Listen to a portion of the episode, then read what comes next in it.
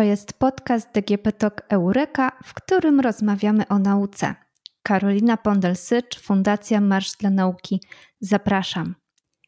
Dziś naszym gościem jest profesor Marcin Sielezniew, biolog z Uniwersytetu w Białymstoku.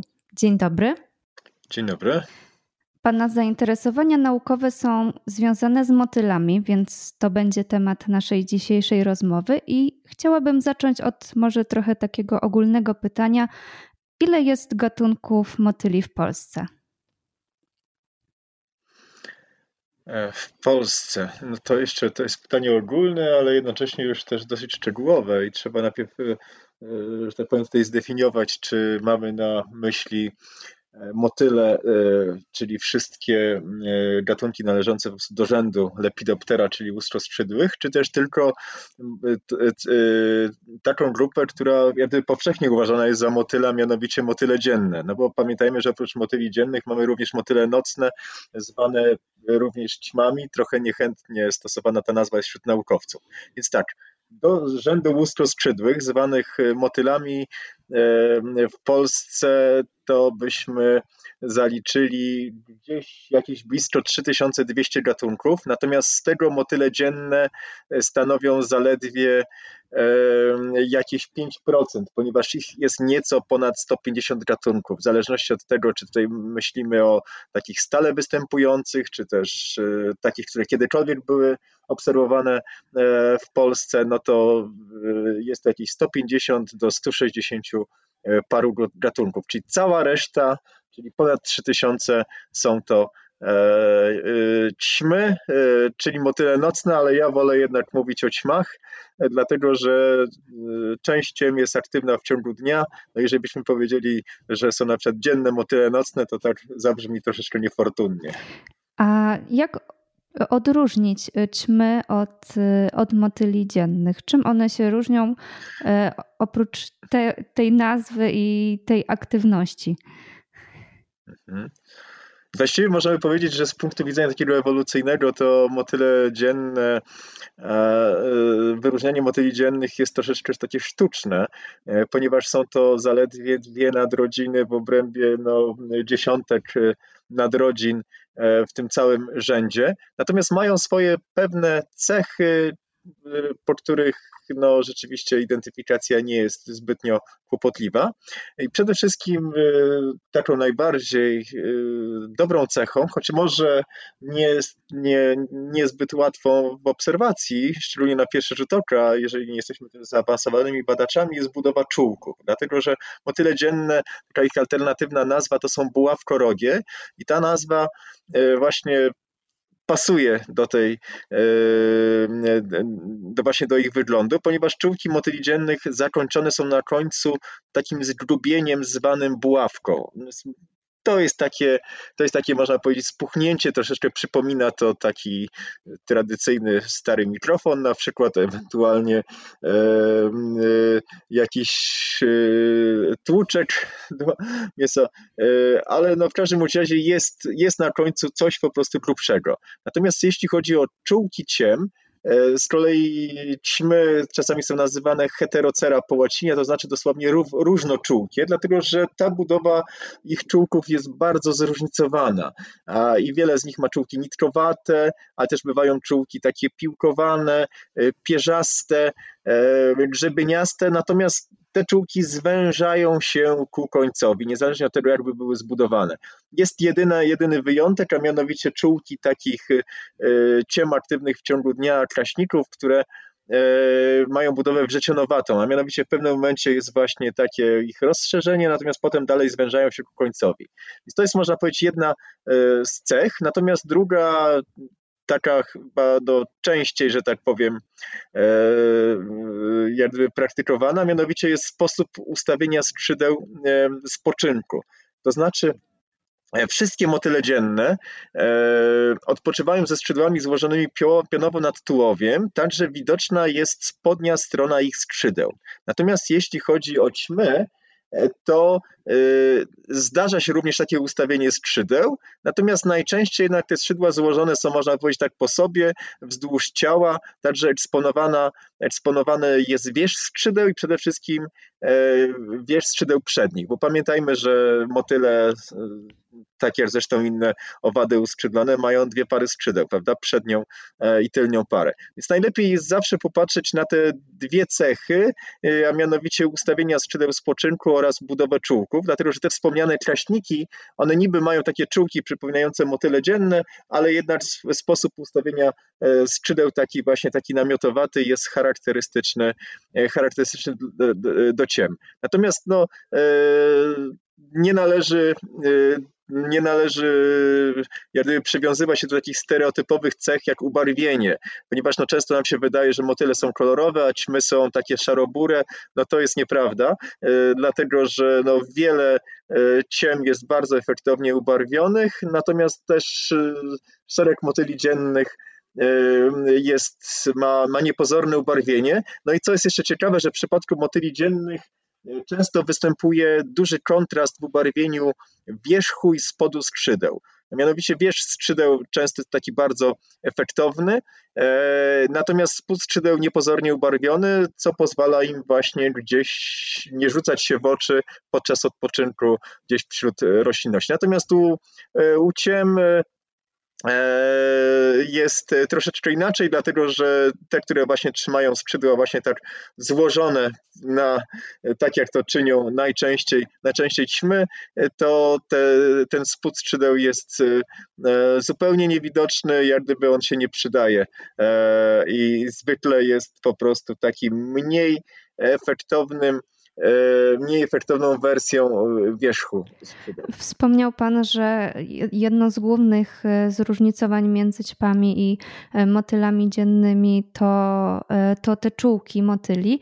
I czy mógłby Pan wytłumaczyć, do czego motylom są te czułki potrzebne? Hmm. E, tak, no czułki, czułki to są przede wszystkim narządy zmysłów, a, a dokładnie e, to jest główna ich funkcja, to jest zmysł chemiczny, a mianowicie przy pomocy czułków motyle e, łowią, łowią zapachy. No i to też jest właśnie związane troszeczkę z ich budową, ponieważ no, ćmy mają często te czułki właśnie takie bardzo rozbudowane, e, właśnie pierzaste, grzebieniaste. O to chodzi, że dzięki temu zwiększona jest ich powierzchnia i na tej powierzchni po prostu mieści się więcej więcej receptorów. E, jakie zapachy one przede wszystkim łowią? E, to jest, to jest, to jest głównie funkcja związana, związana z z rozmnażaniem e, i przede wszystkim no, w ten sposób e, wykrywają feromony płci e, przeciwnej. No i zresztą to jest też taka zasada, że jeśli występuje dymorfizm płciowy dotyczący czółków, no to, to samce mają bardziej rozbudowane, rozbudowane czółki. Dlatego, że samce są taką płcią, jeśli chodzi o ćmę, zwykle bardziej aktywną, jeśli chodzi, jeśli chodzi o poszukiwanie e, partnera. E, ćmy, e, samice ciem mają specjalny gluczoł feromonowy na końcu odwłoka, z, z którego emitują lotną substancję i ta cząsteczki tej substancji, tego feromonu są poszukiwane przez przez e, samców, no, które przy pomocy tych swoich czułków, które działają trochę tak jak radary, prawda? Tylko, że no tutaj e, e, radar dotyczy, dotyczy tutaj konkretnych związków chemicznych. W ten sposób są w stanie zlokalizować partnerkę i czasami no, z imponujących odległości setek metrów, a nawet, a nawet kilometrów. Po prostu lecą w kierunku źródła feromonu, co jest zresztą wykorzystywane też przez człowieka przy monitorowaniu przed jakichś gatunków E, e, które sprawiają problemy, typu są, są traktowane jako szkodniki roślin. Można przy pomocy syntetycznego feromonu również zwabić e, samce do różnego typu pułapek feromonowych. A czy jest jakiś gatunek motyla, jakiś jeden konkretny gatunek, który jest najbardziej powszechny w Polsce? O, to jest bardzo trudne pytanie. I to jeszcze, jeszcze, jeszcze pytanie, czy mówimy właśnie o motylach dziennych, czy o motylach, o motylach nocnych, więc tutaj bym chyba bardziej o motylach dziennych na, na nich się skupił, ponieważ no, znacznie więcej o nich wiemy, również w kontekście liczebności, one się też po prostu bardziej, bardziej rzucają w oczy. Natomiast no, nie odważyłbym się wskazać jednego konkretnego gatunku, może e, byłaby to grupa kilku, kilkunastu gatunków powszechnie spotykanych. Może to też jeszcze zależy od, od, od, od, od środowiska, ale na pewno e, takie efektowne rusałki typu rusałka pawik, e, e, niektóre bielinki typu cytrynek, bielinek bytomkowiec, rzepnik, kapustnik. Także natomiast no, nie mamy akurat z Polski tego typu danych. E, no właśnie marzy nam się i próbujemy stworzyć taką sieć obserwacji motyli opartą o e, naukę obywatelską, a mianowicie obserwacje e, motyli polegające na zliczeniach w czasie spacerów na tak zwanych, na tak zwanych transektach i wtedy na tej podstawie mielibyśmy z Polski dane o tak takiej względnej liczebności poszczególnych, poszczególnych gatunków, wtedy można by było coś powiedzieć. Natomiast pamiętajmy jeszcze jedno, że e, też e, populacje motyli, podobnie jak inne populacje owadów, e, podlegają dużym zmianom, jeśli chodzi o liczebność, z sezonu na sezon. I może się okazać tak, że, że w jednym sezonie jakiś gatunek jest najbardziej pospolity, a w następnym sezonie ten gatunek może być relatywnie rzadki. E, noż e, taki spektakularny przykład to rusałki osetnika, który w Polsce pojawił się e, w dużych liczbach kilka lat temu, no ale wynikało to z tego, że, że była masowa migracja, migracja z południa, no i wtedy był jednym z najpospolitszych motyli, natomiast no, w kolejnych latach e, spotykany jest e, raczej pojedynczo, więc można powiedzieć, każdy, wręcz każdy sezon ma jakiegoś swojego motylowego bohatera, który bardziej rzuca się w oczy niż inne. A z drugiej strony, czy są jakieś gatunki motyli, które są zagrożone i o które powinniśmy szczególnie dbać? Jeśli chodzi o motyle dzienne, to znowu właśnie tutaj na nich się bardziej skupię, ponieważ y, z racji y, łatwiejszej obserwacji y, status ich jest lepiej poznany. No i tak na dobrą sprawę to można powiedzieć, że gdzieś z jedna trzecia motyli polskich jest mniej lub bardziej zagrożona, czyli byśmy mówili tutaj o kilkudziesięciu, kilkudziesięciu gatunkach. No niektóre z nich znane są jedynie z pojedynczych stanowisk, więc na pewno kilka takich można by było nominować do e, tej roli. No tutaj ja bym tutaj wymienił e, szlaczkonia szafrańca. To jest taki motyl, który kiedyś występował właściwie w połowie kraju, a obecnie można go spotkać jedynie, jedynie w Puszczy Knyszczyńskiej. Natomiast w Unii Europejskiej oprócz Polski jest jeszcze, jest jeszcze tylko w Rumunii, być może, e, być może Słowacji.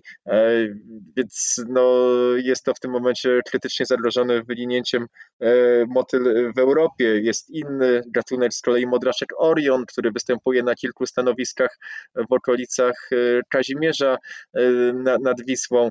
E, także to są, są, są, są gatunki, które są znane z kilku, z kilkunastu stanowisk, stanowisk w Polsce i no, niewątpliwie również los ich jest bardzo, bardzo niepewny. W takim razie, jakie są czynniki zagrażające motylom?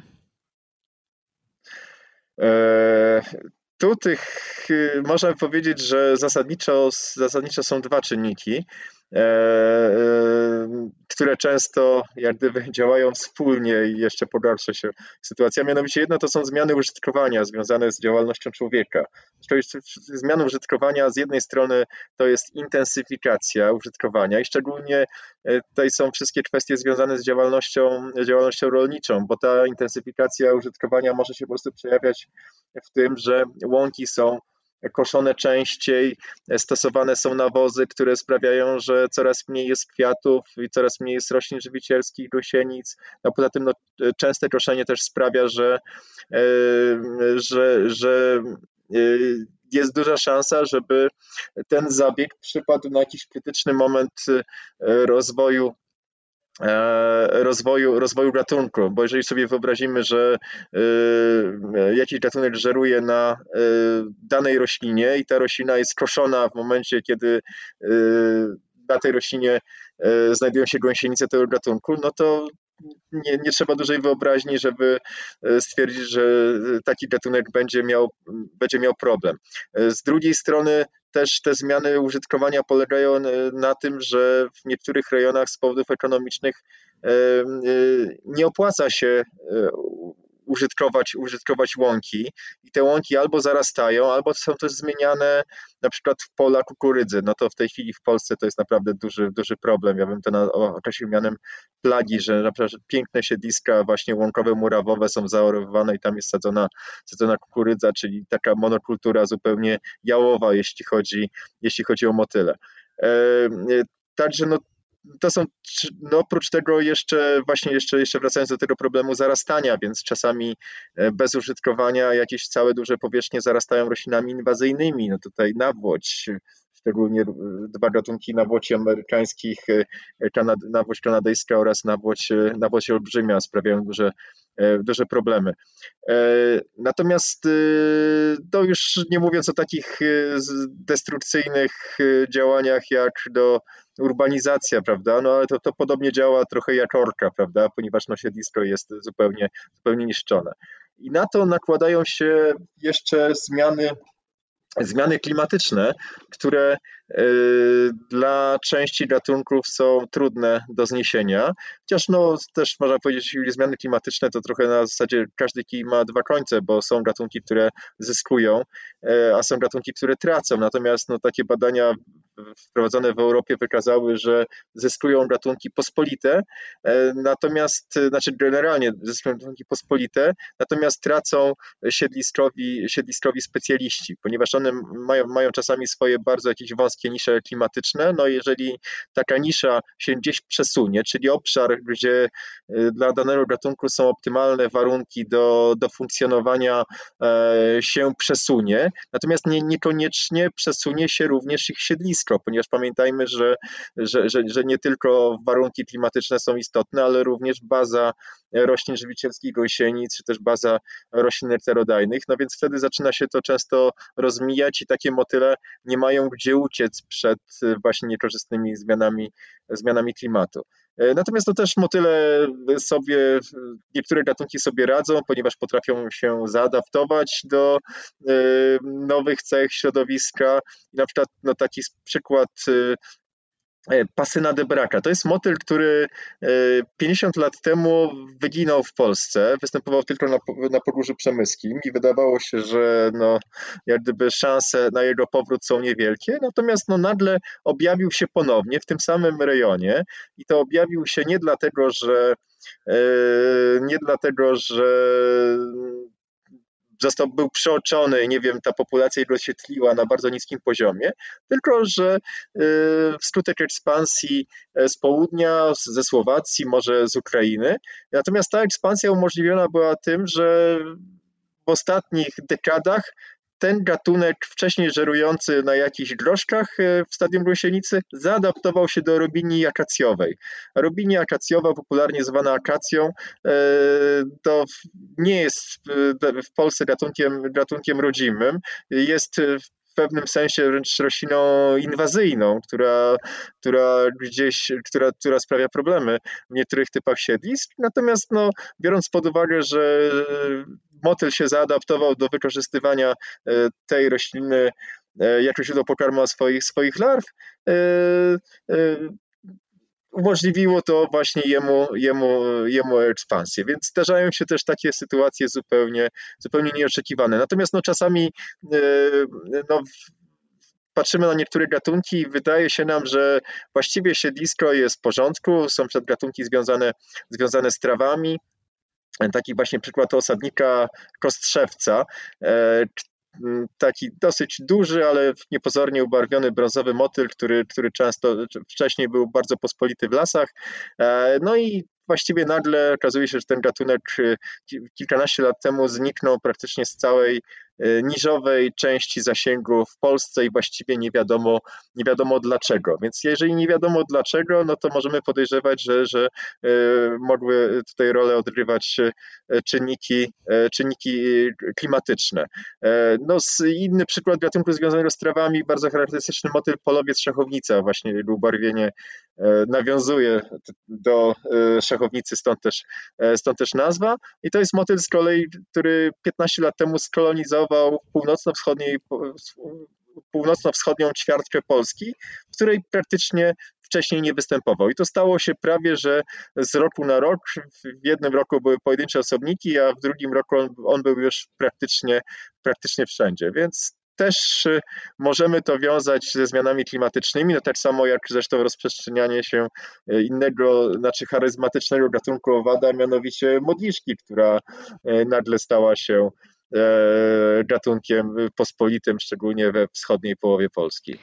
Wspomniał Pan o działalności człowieka, która e, wpływa na motyle oraz o zmianach klimatu. A czy motyle mają jakichś swoich naturalnych wrogów? E, o tak, całe mnóstwo. E, pamiętajmy, że e, samica motyla składa zwykle kilkaset jaj i natomiast osobników dorosłych z tych jaj nie wykształca się szczególnie dużo, prawda? Zazwyczaj to się odtwarza mniej więcej jeden do jednego. Więc te stadia rozwojowe, jaja, larwy i poczwarki, czy tak zwane stadia preimaginalne, ponieważ w przypadku motyla mówimy owadów, że stadium dorosłe to jest inaczej imago, więc preimaginalne to jest to, co jest przed, przed imago. One są narażone na wielu, wiele różnych negatywnych czynników. No i przede wszystkim są to wrogowie naturalni. Wrogowie naturalni no to jest cała, cała ich rzesza, zaczynając od, od wirusów i, i bakterii, E, kończąc na na ptakach i ssakach e, e, owadożernych. Natomiast no, wydaje mi się, że to jest bardzo ciekawą grupą są, są tak zwane parazytoidy. E, parazytoidy to jest taki specyficzny rodzaj pasożytów, które e, doprowadzają swoich e, gospodarzy praktycznie zawsze do śmierci, ponieważ no, klasyczne pasożyty zwykle bezpośrednio nie zabijają swojego gospodarza, natomiast parazytoidy tak. No i parazytoidy są jeszcze o tyle jeszcze ciekawe, że one same są owadami i w postaci dorosłej prowadzą wolno żyjący tryb życia. E, nie wiem, nie odżywiając się, albo na przykład się odżywiając nektarem kwiatów, czyli jak gdyby są zupełnie tutaj e, nieszkodliwe dla swoich gospodarzy, natomiast ich, e, ich larwy zjadają gospodarzy od środka i stopniowo doprowadzają do śmierci. Więc jeśli chodzi o jeśli chodzi o motyle, e, to przede wszystkim są parazytoidy należące do błąkówek. Są to takie, można powiedzieć, małe osy, e, znaczy mniejsze lub większe osy, e, które składają swoje jaja do gospodarzy, którymi są właśnie motyle, ale to też na różnych etapach rozwoju, ponieważ no, są takie, które składają jaja do jaj, są takie, które do gąsienic, są takie, które do, do poczwarek, no i potem wewnątrz takiego, e, wewnątrz gospodarza następuje rozwój właśnie pasożyta, czasami jednego, w niektórych przypadkach może być to nawet kilkadziesiąt i w pewnym momencie opuszczają swojego gospodarza, który no albo umiera od razu, albo jeszcze żyje E, żyje parę dni. E, no i zdarza się, że e, zdarza się, że takie populacje gąsienic no, są dosłownie zdziesiątkowane. Nie wiem, setek gąsienic przeżywa kilka, kilkanaście. Podobnie działają inna, inna ważna grupa, grupa parazytoidów, są to, są to muchówki należące do rodziny, do rodziny rączyc, które też jak gdyby dręczą tak powiem swoich gospodarzy. Natomiast no, rączyce to, to przede, wszystkim, przede wszystkim atakują motyle, gdy one są gąsienicami, natomiast właśnie te pasożytnicze błąkówki E, są, są gatunki, na które, które na przykład się specjalizują w jajach. To jest też zupełnie niezwykłe, ponieważ no, e, z takiego jaja no, motyla, które no, nie jest specjalnie duże, które ma zwykle tam dziesiąte części milimetra, potrafi potem wyjść na przykład 10 malutkich takich właśnie pasożytniczych, e, pasożytniczych os. No i Natomiast no, to jest też, też interesujące, bo różne gatunki motyli są dziesiątkowane przez parazytoidy na różnych etapach rozwoju. Na przykład taki motyl paźżeglarz przede wszystkim jest narażony na parazytoidy w stadium jaja, z kolei inne przede wszystkim w stadium larwy. No jest nawet taki gatunek baryłkarz bieliniak, który się specjalizuje w bielinkach, szczególnie w bielinku kapustniku i takie larwy są atakowane, gdy są jeszcze młode, natomiast to y, nie, nie przepoczwarczą się nigdy, ponieważ no, gdy są już w pełni wyrośnięte, to w pewnym momencie zamiast zakończyć swój rozwój, to wtedy z nich wychodzą e, larwy e, parazytoidów, przebijają się na zewnątrz, naokoło siebie przędą takie jedwabne krokodniki, stąd też nazwa, nazwa baryłkarz, z których potem wychodzą właśnie te e, maleńkie pasożytnicze osy. E, zresztą rodzina nawet wskazuje na ich, e, że tak powiem, działalność niezbyt przyjemną, ponieważ nazywają się męczarkowatymi. E, inaczej. A skąd to wszystko naukowcy wiedzą o motylach? W jaki sposób się je bada? E, o, no tutaj motyle są pod, pod wieloma względami grupą modelową, e, jeśli chodzi o badania owadów i nie tylko owadów, też szereg zjawisk zostało opisanych po raz pierwszy na podstawie motyli, chociażby zjawisko, zjawisko mimikry, no, wydaje się, że przyciągają uwagę badaczy no właśnie z racji dziennego trybu życia, no, poza tym no, są przyjemnym obiektem e, również badawczym. Wiele, wielu naukowców, niekoniecznie zajmujących się potem E, w dorosłej e, karierze motylami, zaczyna od motyli. E, natomiast w jaki sposób można motyle, motyle badać? No bo jeśli chodzi o takie badanie na przykład ich mobilności, wielkości populacji, to stosowane są jest stosowana metoda znakowania, trochę przypominająca y, badania ptaków, które obrączkujemy, z tym, że no, w przypadku motyli niestety one są na tyle niewielkie, że póki co y, no, obrączkować się ich nie da, natomiast no, mają z kolei skrzydła takie, których, na których można markerem e, e, narysować numer, no i to będzie jakiś kod identyfikacyjny danego osobnika. No i motyle, które E, gatunki, które prowadzą osiadły tryb życia, ponieważ no, trzeba pamiętać, że są motyle, które są domatorami, które będą się, że tak powiem, trzymały na przykład jakiejś jednej łąki, a są z kolei motyle, które są bardzo ruchliwe, a wręcz y, a wręcz migrujące, no to takie, takie, takie motyle mniej się nadają do tego typu e, badań, ponieważ jeżeli go zaznaczymy gdzieś w danym miejscu, to potem trudno będzie nam go spotkać ponownie. Natomiast o to chodzi, żeby mieć tą zwrotną informację. Na podstawie tej zwrotnej informacji potem można e, w drodze już takich bardziej zaawansowanych analiz e, określić wielkość populacji, długość życia, czy też długość przebywania na stanowisku. Jeżeli badamy jak, jakiś sieć stanowisk, to możemy badać przemieszczanie się między nimi, czyli tutaj też jest kwestia związana e, z, z badaniami w skali tak zwanej, e, tak zwanej metapopulacji. Natomiast no też e, gatunki migrujące też się troszeczkę bada. No tutaj przykładem jest motyl monarcha w Ameryce Północnej, którego, który jest na tyle duży, że można mu na skrzydle przylepić nalepkę i na tej nalepce są różne więcej informacji się oczywiście zmieści niż możemy zawrzeć tam e, w trzycyfrowym powiedzmy numerze. No i jeżeli w takie badania zaangażowanych jest, są, są tysiące wolontariuszy, no to możemy też śledzić przeloty tych, tych E, tych motyli.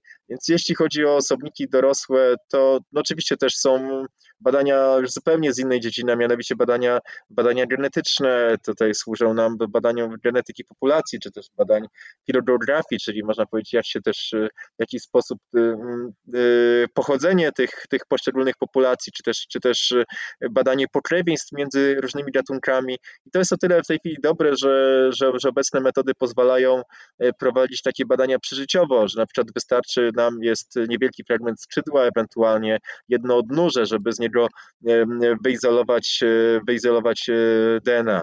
E, natomiast jeśli chodzi o postacie preimaginalne, no to często metodą badań, na przykład na okoliczność ich porażenia przez parazytoidy, jest po prostu to, że zbiera się w terenie takie osobniki i potem się je hoduje na właściwej roślinie żywicielskiej i czeka się, że tak powiem, co wyjdzie, prawda? Czy, czy też E, czy też dojdzie do przeobrażenia w dorosłego motyla, czy też w międzyczasie coś wyjdzie z takiego jaja, e, larwy e, czy poczwarki.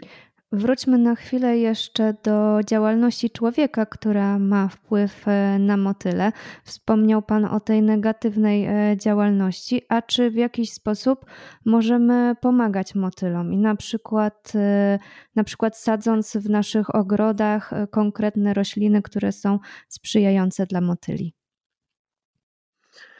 E, tak, możemy pomagać motylom, że tak powiem, na bardzo, na bardzo różnych poziomach. No tutaj właśnie taki najbliższy rzeczywiście, czy możemy pomagać im e, w naszym najbliższym otoczeniu.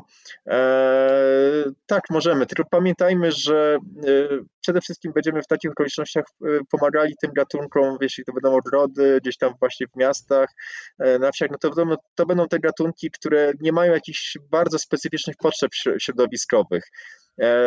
Natomiast no, te pospolite gatunki też ich jest generalnie coraz mniej, więc takie działania też również mają, mają sens. A czasami nie trzeba, że tak powiem, nic sadzić, tylko wystarczy, że tak powiem, umożliwić im zamknięcie swojego cyklu życiowego na naszym terenie przez na przykład niekoszenie, niekoszenie trawnika. Jest szereg gatunków związanych z trawami. Jeżeli będzie trawnik koszony kilka razy w roku, to na takim trawniku nic się nie będzie rozwijało. Więc generalnie ktoś powiedział, że doskonały porządek e, uczyniłby ze świata cmentarz e, i to bardzo dobrze pasuje dla motyli, y, y, więc o tym musimy pamiętać na każdym kroku. No w tej chwili no jest szereg y, inicjatyw w postaci tak zwanych, na terenach miast, przede wszystkim w postaci tak zwanych łąk kwietnych. No ja, ma, ja jestem, mam do nich troszeczkę sceptyczny stosunek, dlatego że często te łąki kwietne oparte są na gatunki nierodzime. Ładnie to wszystko wygląda, natomiast no, pożytek dla motyli jest często niewielki, a przede wszystkim, a, a, a są to mimo wszystko dosyć drogie inwestycje. Na szczęście coraz częściej już e, rezygnuje się z koszenia trawników tak częstego, albo też nawet są jakieś fragmenty, których się nie kosi, nie kosi prawie wcale. I to zdecydowanie jest y, łatwiejsze, tańsze, e, a dla motyli korzystniejsze, ponieważ no, często jest tak, że te trawniki miejskie mają no, niesamowity potencjał, ponieważ no, są naprawdę, o, o ile nie zostały zniszczone, że tak powiem, przepraszam, jeżeli nie, o, ile, o ile nie zostały jak gdyby ulepszone przez to, że, że, że właściwie składają się tam, nie wiem, z kilku gatunków, gatunków traw, tylko nie ma nic więcej. Natomiast e, są takie, które na których występuje szereg roślin różnych kwiatowych i wystarczy im pozwolić kwitnąć, wystarczy im pozwolić rosnąć. E, takie miejsca są często też bardzo atrakcyjne pod względem florystycznym. Natomiast no oczywiście człowiek ma tendencję, żeby, żeby jak gdyby może bardziej tak doceniać coś takiego, co jest bardziej kolorowego, bardziej okazałego. Natomiast no pamiętajmy, że taka łąka kwietna oparta o mieszankę y, y, nierodzimych gatunków albo no tylko częściowo rodzimych gatunków, właściwie to nie jest łąką, tylko jest rabatą, rabatą wielokwiatową. Natomiast no to jest na taki poziom, y, ta ochrona na poziomie można powiedzieć, miejskim. Natomiast no, bardzo dużo jest do zrobienia, jeśli chodzi o tereny, o tereny rolnicze. Pamiętajmy, trzeba pamiętać, że motyle ucierpiały sporo e, na skutek różnych jak gdyby działań, które teoretycznie służą ochronie przyrody albo służą, że tak powiem, no jak gdyby tutaj też terenom rolnym typu utrzymywanie terenów otwartych. E, no mam, mam na myśli przeróżnego rodzaju dopłaty unijne, które każą właścicielom kosić łąkę w określonym czasie albo, albo nawet dwa razy w roku, za które oni dostają wynagrodzenie, bo zdarza się, że siano właściwie jest do niczego, do niczego niepotrzebne. Natomiast no, to użytkowanie zwykle jest zbyt intensywne dla motyli. Właściwie na łąkach dwukośnych e, jest tego typu użytkowanie jest w stanie przetrwać zaledwie kilka gatunków. E, więc y, w tej chwili dużo się mówi o ochronie bioróżnorodności. Miejmy nadzieję, że, że również tutaj pojawią się działania promotylowe, ponieważ no, mamy coś takiego jak y, w rolnictwie pakiety rolno-środowiskowe nastawione przede wszystkim na ochronę różnych gatunków ptaków, e, gdzie jest wymagane wykonanie jakiegoś zabiegu w postaci no, najczęściej koszenia o określonej porze, e, e, porze roku. Natomiast niekoniecznie służy to motylom. Tu, tu trzeba podkreślić, że szereg badań wykazało, że motyle są bardziej wrażliwe niż ptaki i rośliny. Pamiętajmy też, że jeśli chodzi o ptaki, no to większość gatunków ptaków po prostu do nas przylatuje, po prostu ma ten swój sezon lęgowy, u nas jest, a potem, a potem odlatuje. Natomiast motyle, te najrzadsze, prowadzą osiadły tryb życia, one są przez cały sezon, więc w związku z tym to narażenie ich na, na niekorzystne czynniki jest znacznie dłuższe. Więc nam się marzy, żeby były w Polsce również takie tak zwane pakiety rolno-środowiskowe nastawione na ochronę, na ochronę motyli, ponieważ jeżeli będziemy chronili motyle, to będziemy chronili y, również inne, mniej rzucające się w oczy organizmy, organizmy ponieważ motyle można określić mianem grupy wskaźnikowej, a jednocześnie parasolowej, czyli ich ochrona wspiera również inne gatunki. Więc dajmy na to, że mamy jakąś łąkę z rzadkim gatunkiem motyla, więc o to chodzi, żeby jej właściciel e, mógł uzyskać korzyść e, ekonomiczną e, za to, że ta łąka będzie dalej siedliskiem tego motyla, że będzie tam istniała na tym terenie liczna, liczna populacja. Więc idealnie by było, żeby były właśnie takie, takie pakiety VIP, które by po, pozwalały na e, zachowanie dobrostanu niektórych gatunków, e, gatunków motyli, no i właśnie podkreślając, a dzięki nim, przy okazji nim również a e, również będzie to po prostu zachowana wysoka e, różnorodność biologiczna ogólnie. Kończąc e, już naszą rozmowę, chciałam zadać jeszcze jedno pytanie, może trochę bardziej osobiste. Co jest dla Pana w motylach e, najbardziej fascynujące? Tak fascynujące, że postanowił e, Pan je badać i właśnie swoją pracę naukową, swoją pracę naukową mm, związać z motylami. Mhm.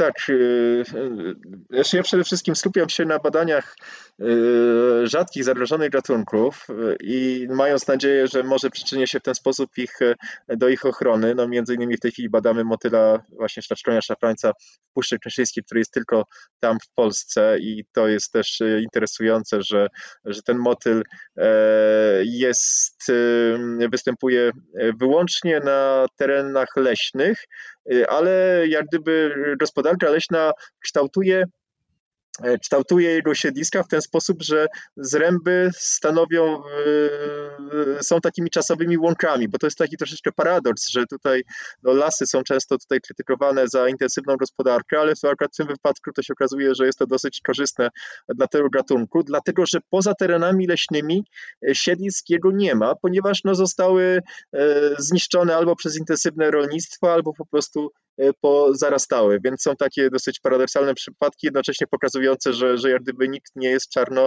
nic nie jest czarno-białe, bo z drugiej strony pamiętajmy, że no tylko y, pierwotny wielogatunkowy las no, będzie siedlisko, siedliskiem dla e, dużej rzeszy gatunków y, y, motyli nocnych, bo motyle dzienne są taką dosyć specyficzną grupą, że, ona, że, że, że, których zdecydowana większość gatunków preferuje tereny otwarte.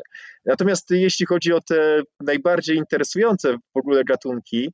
E, jeśli chodzi o takie e, kwestie również biologiczne, e, to wydaje mi się, że są to modraszki, czy takie modraszki to jest, to, to, to, jest, to, jest, to jest rodzina motyli. Część z tych przedstawicieli rodziny ma mniej, mniej lub bardziej niebieską barwę skrzydeł, stąd też nazwa. Natomiast jest grupa kilku gatunków, które są pasożytami społecznymi w gniazdach mrówek wścieklic, więc mają zupełnie niezwykły cykl życiowy, że najpierw larwy rozwijają się na e, pewnych roślinach żywicielskich. U dwóch gatunków jest to kwiściąg lekarski, u jednego modraszka Ariona są to macierzanki, rzadziej lebiotki, jeszcze jest modraszek alkon związany z, z pewnymi goryczkami. E, I na początku larwy rozwijają się na tych roślinach, e, a dokładniej w ich kwiatostanach żywiąc się e, kwiatami i nasionami. Natomiast po kilku tygodniach opuszczają roślinę, spadają na ziemię i jeśli mają szczęście, to są znajdywane przez robotnice takich tak, mrówek wścieklic, to są takie czasami nazywane są czerwonymi, czerwonymi mrówkami, e, które zanoszą je do swoich, e, do swoich mrowisk. I w tych mrowiskach e, gąsienice żyją na koszt kolonii, bądź też pożerając potomstwo gospodarzy, albo też będąc przez nie karmione na podobieństwo kukułczych podrzutków, tak czyni modraszek Alkon. I w takim mrowisku spędzają prawie rok, żeby wreszcie przepoczwarczyć się i y, latem następnego roku y, opuścić y, to mrowisko jako dorosły motyl. Natomiast no, same motyle w postaci dorosłej żyją przedstawić tego, tego rodzaju bardzo krótko, bo zaledwie średnio kilku, kilka dni, maksymalnie tam może, może kilkanaście. Więc jest to zupełnie niezwykła grupa, ponieważ no tutaj szereg przystosowań do tego trybu życia w mrowiskach było potrzebnych. One na naśladują chemicznie larwy mrówek, a również e, wydają dźwięki podobne do, e, do, swoich, do swoich gospodarzy. Więc jest to no, bardzo atrakcyjny obiekt badawczy i rzeczywiście e, intensywnie badany w Europie, a przy tym są to też niestety gatunki zagrożone wyginięciem, dlatego że no, człowiek oddziałuje z jednej strony czy też zmiany środowiskowe, bo to też nie można wszystko obwiniać zawsze człowieka, e, a mianowicie no, te zmiany środowiskowe oddziałują ich na rośliny żywicielskie i na E, również na gniazda mrówek, e, e, na gniazda mrówek gospodarzy. Także chyba bym na pierwszym miejscu wymienił właśnie te modraszki myrmekofilne, czyli mrówkolubne z rodzaju Fengaris, czy inaczej Maculinea, ponieważ no nie każdy modraszek to jest właśnie taki modraszek o takim unikalnym trybie życia, natomiast też w tej rodzinie mamy szereg gatunków takich, które nie są pasożytami mrówek, ale z mrówkami wchodzą w relacje podobne, jak czynią to mszyce, ponieważ to mszyce są odwiedzane przez mrówki, e, które zlizują e, ich taką wydalinę zwaną spadzią, zresztą pszczoły z kolei ze spadzi robią miód spadziowy. E, i w zamian za to mrówki zapewniają mi opiekę, ochronę. Czy to, tu są relacje obopólnie, obopólnie korzystne, natomiast no, w przypadku tych modraszków pasożytniczych, no, e, one po prostu eksploatują kolonie gospodarzy, ale z drugiej strony no, nie mogą też, e, musi, musi istnieć jakaś równowaga, ponieważ no, jeżeli by te mrówki zbytnio ucierpiały i nie wiem, no, zniknęły z tych łąk, gdzie one żyją, no to wtedy populacja modraszków nie mogła by przetrwać. Okazuje się, że motyle są nie tylko piękne, ale też niezwykle fascynujące i mogą być naprawdę ciekawym i szerokim e, tematem badań naukowych. Dziękuję bardzo za rozmowę. Dziękuję również. Zapraszam do obserwacji motyli, a przy okazji też polecam taką stronę e, facebookową Łaskotani Motyla Skrzydłami, gdzie e, ciekawostek o motyli, o motylach można znaleźć trochę, a może w przyszłości ktoś będzie chciał włączyć się do naszego e, programu obserwowania motyli, który tutaj w Polsce e, funkcjonuje pod taką naszą nazwą e, Motylowy Spacer. Serdecznie zapraszamy i przypomnę, że gościem podcastu DGP Talk Eureka był profesor Marcin Sielezniew z Uniwersytetu w Białymstoku.